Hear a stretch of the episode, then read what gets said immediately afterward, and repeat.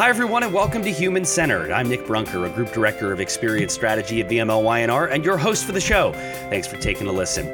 No question, the last couple of years have been among, if not the most challenging of our lifetimes. And even as more businesses open their physical doors, employees return to work, and there's at least a small taste of normalcy, brands and leaders have found it challenging to adapt between supply chain issues, staffing shortages, and inflation, it's no surprise that when Forrester recently released its 2022 CX Index, it showed that overall CX quality has declined year over year in 13 industries.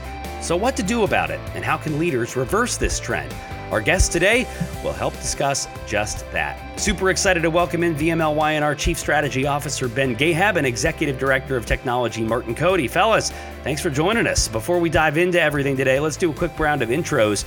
Martin, why don't you lead us off? Thanks, Nick. Uh, great to be here. Uh, I've actually been with VMLY&R for 16 years this month. Uh, I've always focused on helping clients uh, maximize investments in technology to achieve business goals through making people, tech solutions, and vendors work better together. And as you mentioned, the growing scope of CX and complexity has made the need for technology to work for you and your customers and not against them more important than ever. Awesome. Ben, how about you?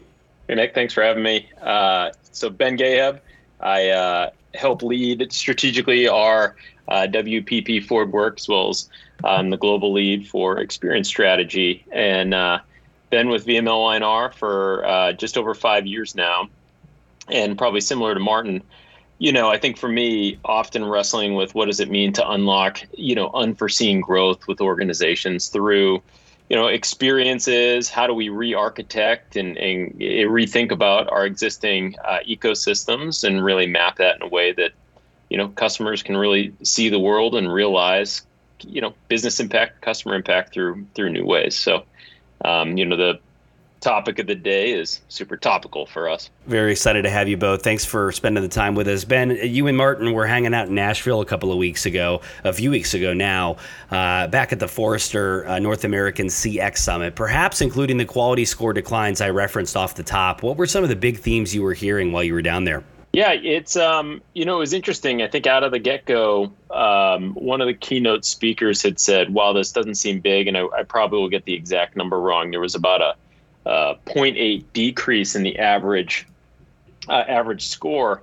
And and you know, as we go, as you kind of alluded, it's it's big money um, and in that. And when you think about every point, saying automotive is automotive is a billion dollars, uh, it's such a significant impact that it can lead to um, you know how do we really rethink this and and really reevaluate our approach to to CX. So for us, what underpinned that was a lot of the ways in which um, you know we think about evolving customer ex- expectations. So we often talk about that more in finances of this expectations mm-hmm. treadmill, and that that manifest that's manifesting more than ever in terms of CX scores every day the expectations for seamlessness, for innovation, for easy, intuitive is going up.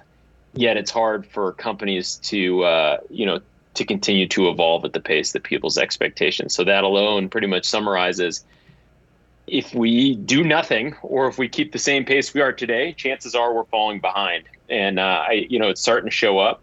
And I think similar to some of the thoughts that went uh, were flagged by Forrester a couple years ago, you know those experiences are being swamped too with a sea of sameness uh, you know a bit of competitive catch up uh, and so if you look across airline industries if you look across hotel chains if you look across automotive the experiences kind of look the same. Cover the brand up get rid of colors add add grayscale and you kind of have the same thing. And uh, you know there's only so much functionality you can really tweak before you really have to you know tap into much more of the emotional area. Um, and that is tricky. And chances are right now, you know, we're plateauing in the way that we think about some of those functional capabilities. And with consumer expectation increasing, we're starting to see that stagnation in this case even even in decline of relative scores martin we talk a lot about uncovering human needs and tapping into emotional jobs when delivering these experiences perhaps few bigger macro emotional jobs these days than trustworthiness um, I thought it was interesting too. Some of the things that, that Ben was referencing in, in, one of the report outs of the the CX index this year. They talk about despite all the the craziness and some of the coasting that's been going on, customer trust is actually up by comparison in, to, to, previous years in a lot of industries, which is super interesting considering the dip we've seen in the other numbers. But but tell us about how you see that trust piece as both an imperative and a challenge in today's landscape. Sure. Um, people almost always say they want companies and brands to play a bigger, broader role in people's lives. And her opening keynote, uh, Anjali Lai framed this as companies as part of an open system that shapes and is shaped by social realities. Marketing and CX make brands among the most powerful orienting institutions to it. Ultimately, they are the actors of change. And I do think it's inevitable that this is true to some degree, simply based on the role we as people play on both sides of this, as employees and as consumers. And there were a lot of presentations unpacking the both myth and reality around this topic. They discussed how positions around purpose impact the brand, but also more fundamentally, simply how can they present their own truth since we're now divided by facts themselves, not just principles. They're literal wars about truth. And this is clearly needed to build trustworthiness for marketing to have the impact and the desired effect. Uh, Kelsey Chickering's presentation on targeting truth in the misinformation age discussed her research and found three things that I thought were really interesting. Half of US B2C marketers say their brand inadvertently appeared alongside misinformation. Mm-hmm. Half of consumers believe brands know exactly which websites their ads appear on. I think we all agree they don't. Mm-hmm. And unsurprisingly, almost 60% of consumers don't trust brands that advertise on sites that distribute misinformation. So this is clearly a problem. Uh, she outlined a proactive approach to brand safety to improve brand trust. A lot is just paying attention to who you're partnering with so you aren't judged or impacted by their issues. Uh, I came to a similar set of recommendations in an article I wrote for AdExchanger about not outsourcing your ethics when it comes to reliance on big tech. So there are these issues in just trying to communicate and engage, but there's even a potentially bigger issue when you talk about what are you going to say or not say, and what are you going to stand for or against? And Mike Proulx, in another really provocative keynote, talked about how division defines the decade, and brands are now part of today's culture war, whether we like it or not. You simply can't be everything to everyone, so there'll be consequences that you need to deal with. Uh, and so you can't avoid it. You have to come up with a plan. And he gave some good advice. And I really was first and foremost how do you be true to the core constituents, both internal and external in your organization? Because brand values matter to these base constituents more than anyone else. And if you listen to them and understand what they think of as the small stuff, you think is the small stuff is really the big stuff to them. Mm-hmm. And whether that's fixing a friction point in an experience or contributing to helping fix a cultural challenge, these are the actions that will retain and build trust with the customers that matter most to your business. And Forrester really emphasizes that these are simply better customers. They buy more, they're more forgiving, they're your future advocates. So you should be able to do that uh, as the focal point. And I think the one thing they left with was saying you have to shift your focus away from traditional marketing to more like community organizing it's a co-creation process, mm-hmm. and really think of them as constituents, not consumers. So they're not saying what purpose a brand should have, but the idea that you do need to take an action. Well, what I think is interesting about that too is the idea of, of constituency and the role that purpose and ethics ties almost directly to authenticity. And, and you hear about this time and time again when you look at brands who, who try to, as uh, one of our previous guests, Jen Bonham, talked about greenwash and say they're doing something of value, say they're they're taking a stand on something, but really it's it's all window dressing and and you know just trying to keep up with the Joneses, even on just a, an optical front. How much do you think, in terms of the brand purpose and ethics, or how, how did you hear this down in Nashville uh, about not only you know talking the talk about purpose and ethics, but also walking the walk? Yeah, um, I mean, because there there is some counterbalancing research that says on the other hand, that people are saying companies' values matter, but when they're asked to purchasing decisions, it disagrees. However, there's also research saying that for younger generations, that's changing. And you really can't expect that from customers and employees. So you can sort of push this off and maybe get away with some of that behavior, but it's catching up with you this research shows that the purpose and brand ethics is really becoming a commercial variable to that younger cohort of consumers and employees. So, in addition to any moral obligation or benefits you may get, successful brands and companies need to address this. It's simply better for their bottom line to come forward and actually figure out how to make this part of who they are. And that was the focus on the constituents make those core values that you have as a brand that your core customers that are your best customers have. Otherwise, you run the risk of basically being uh, the stakes are so much higher. Mm-hmm. Anjali closed her keynote with the, the, the half of the Fortune 500 companies since 2000 have disappeared. That's so wild.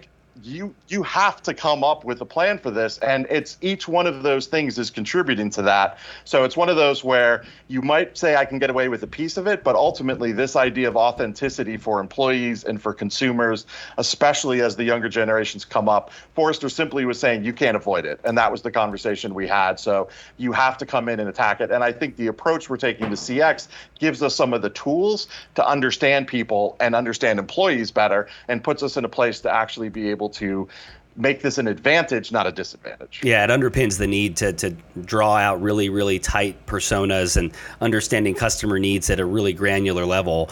Uh, otherwise, you really are just just grasping at straws. I want to touch on the employee experience, Martin, in a minute. But Ben, first, I want to talk about something you had said around you know digital experience coasting or just the plateauing of expectations, or I shouldn't say uh, the expectations piece, plateauing of of experiences as customer expectations rise. By now, everyone knows the seismic impact that COVID has had on on customer expectations and, and the digital experiences that uh, for the last couple years have really underpinned them, how they engage with brands when everything else was shut down in their lives.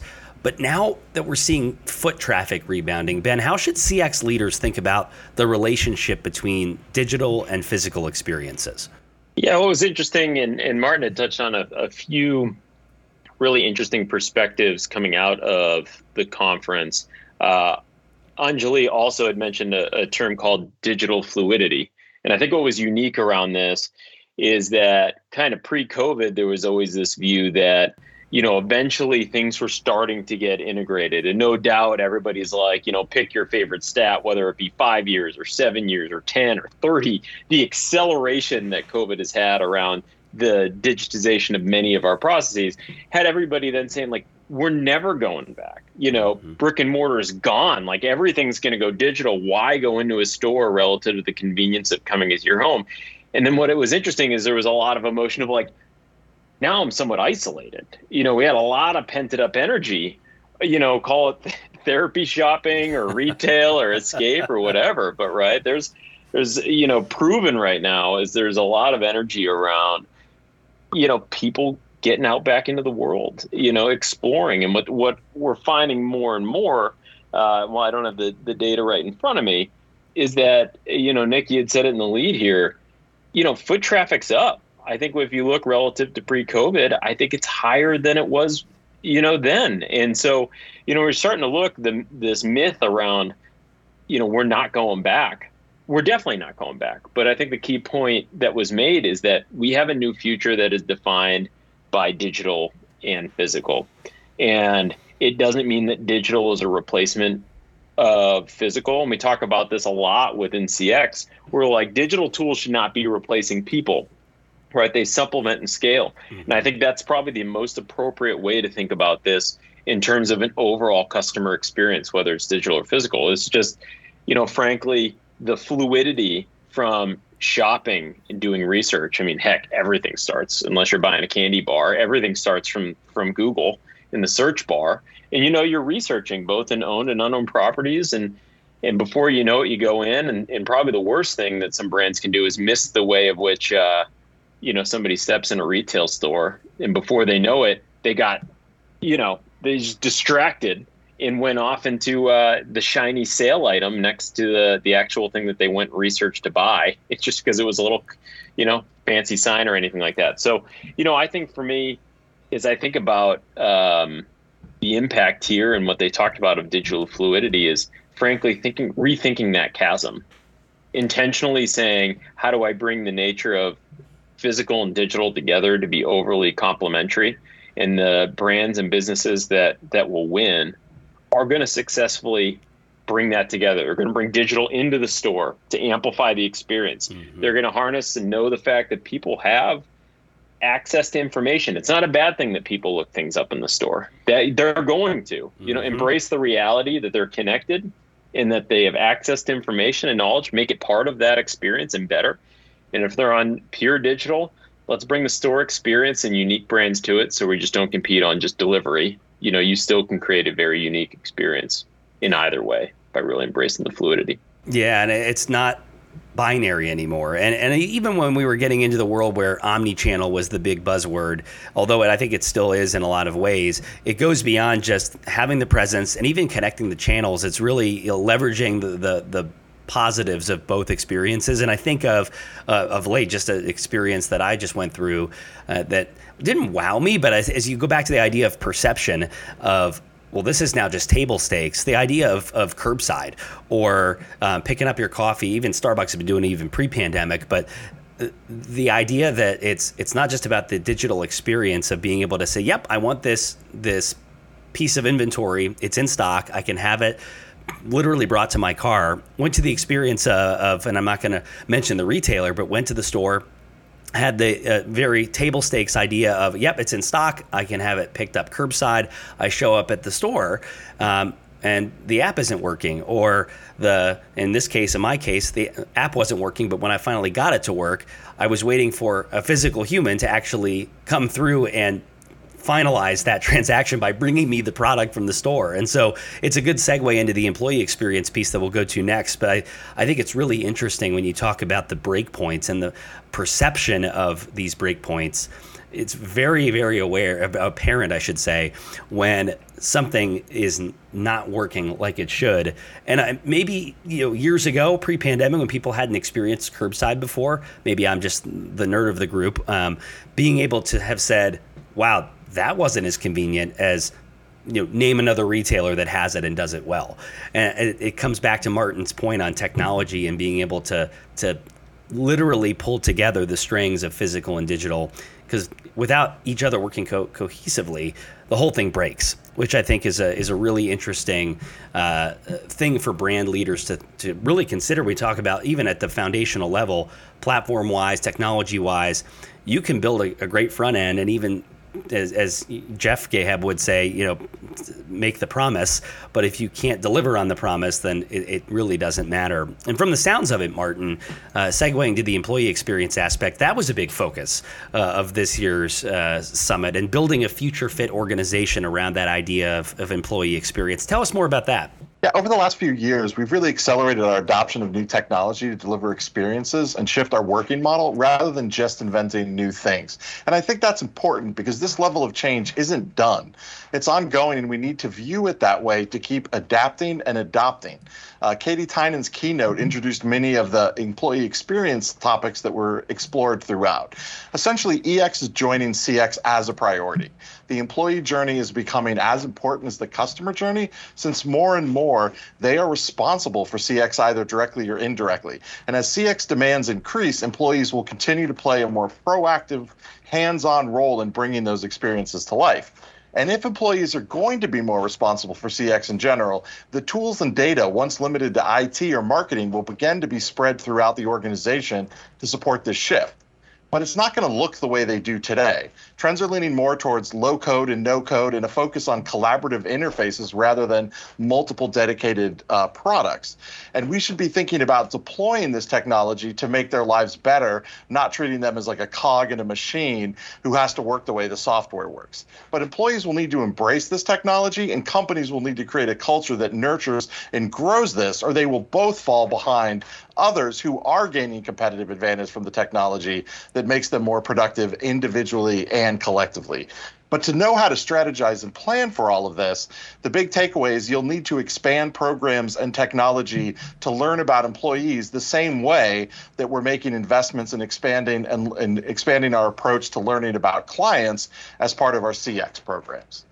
But I think really one of the biggest things about EX is it brings us full circle back to the purpose discussion we had because as more employees come from younger generations, their prioritization of the importance of purpose will further impact how companies operate.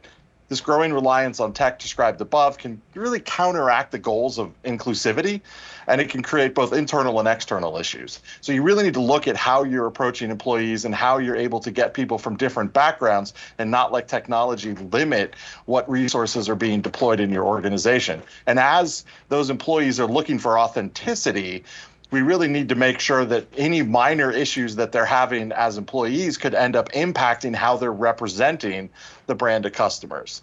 So overall, I think the effort around purpose leads to taking a more stakeholder view that goes beyond just economic value and really focuses on customers and employees. And the research seems to support that operating way. So, in essence, acting more ethically will bring more economic value. So, the bottom line is you can't ignore these topics. And as we think about resources too, I, I, think it's interesting when you talk about tools and technology and, and all of that, because it's important, yes, to do all the things you just pointed out. But I think in addition to understanding the human need comes with, as a business, as a brand, marketing leaders, CX leaders, giving their people the right training, but then also the right autonomy to make decisions so that yes, they might have the right tools that arms them with the right data to understand customers, but then in some cases, giving them the power, if you will, to when they see something that's not right, to be able to make it right without feeling like they're breaking process or protocol, because I imagine not everything is going to go right by the machine, even if the technology is perfect. That's a real cultural change, right? That's really that idea of enabling to say you're not deploying technology and employees, they're working together, and that empowerment part truly is going to be a shift. And I think, again, getting that human insight to why you're doing it and why they're motivated to try to fix the problem is the key. If you fix that at the up front, sort of, you know, then when it comes downstream and they're faced with something, they'll be ready to do it. But, you know, that requires a lot of planning and investment. And that's where I think that idea of gathering the data and creating a feedback loop around employees along with deploying the technology is really the only way that you're going to be successful. Love it. Love it. Before we wrap up, uh, I know you guys were in Nashville, which is one of the greatest cities in the country. So to be able to do that in person in Nashville had to have been incredible. And every show, uh, for those that have been listening to the show a long time, know we kind of end the show with some fun facts. But instead of doing fun facts today, I had heard through the grapevine that you had an interesting experience involving an Uber. And in Nashville, I don't even know if I want to go down this road, but I will. Tell us what happened, Ben, in your experiences with Uber.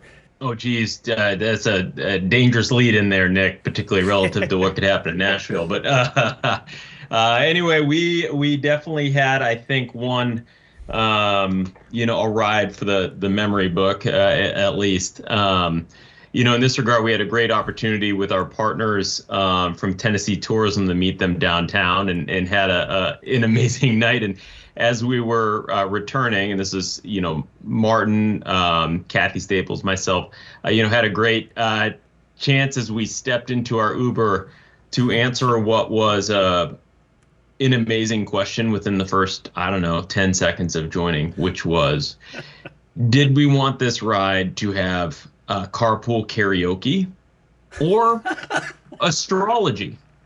And so, as one chooses, we should definitely go down the path of astrology. And wow. so uh, we dug in. Um, we dug in there while I would say, you know, Spotify's top 50 was playing, as we also had neon lights at our feet and around us in a given time.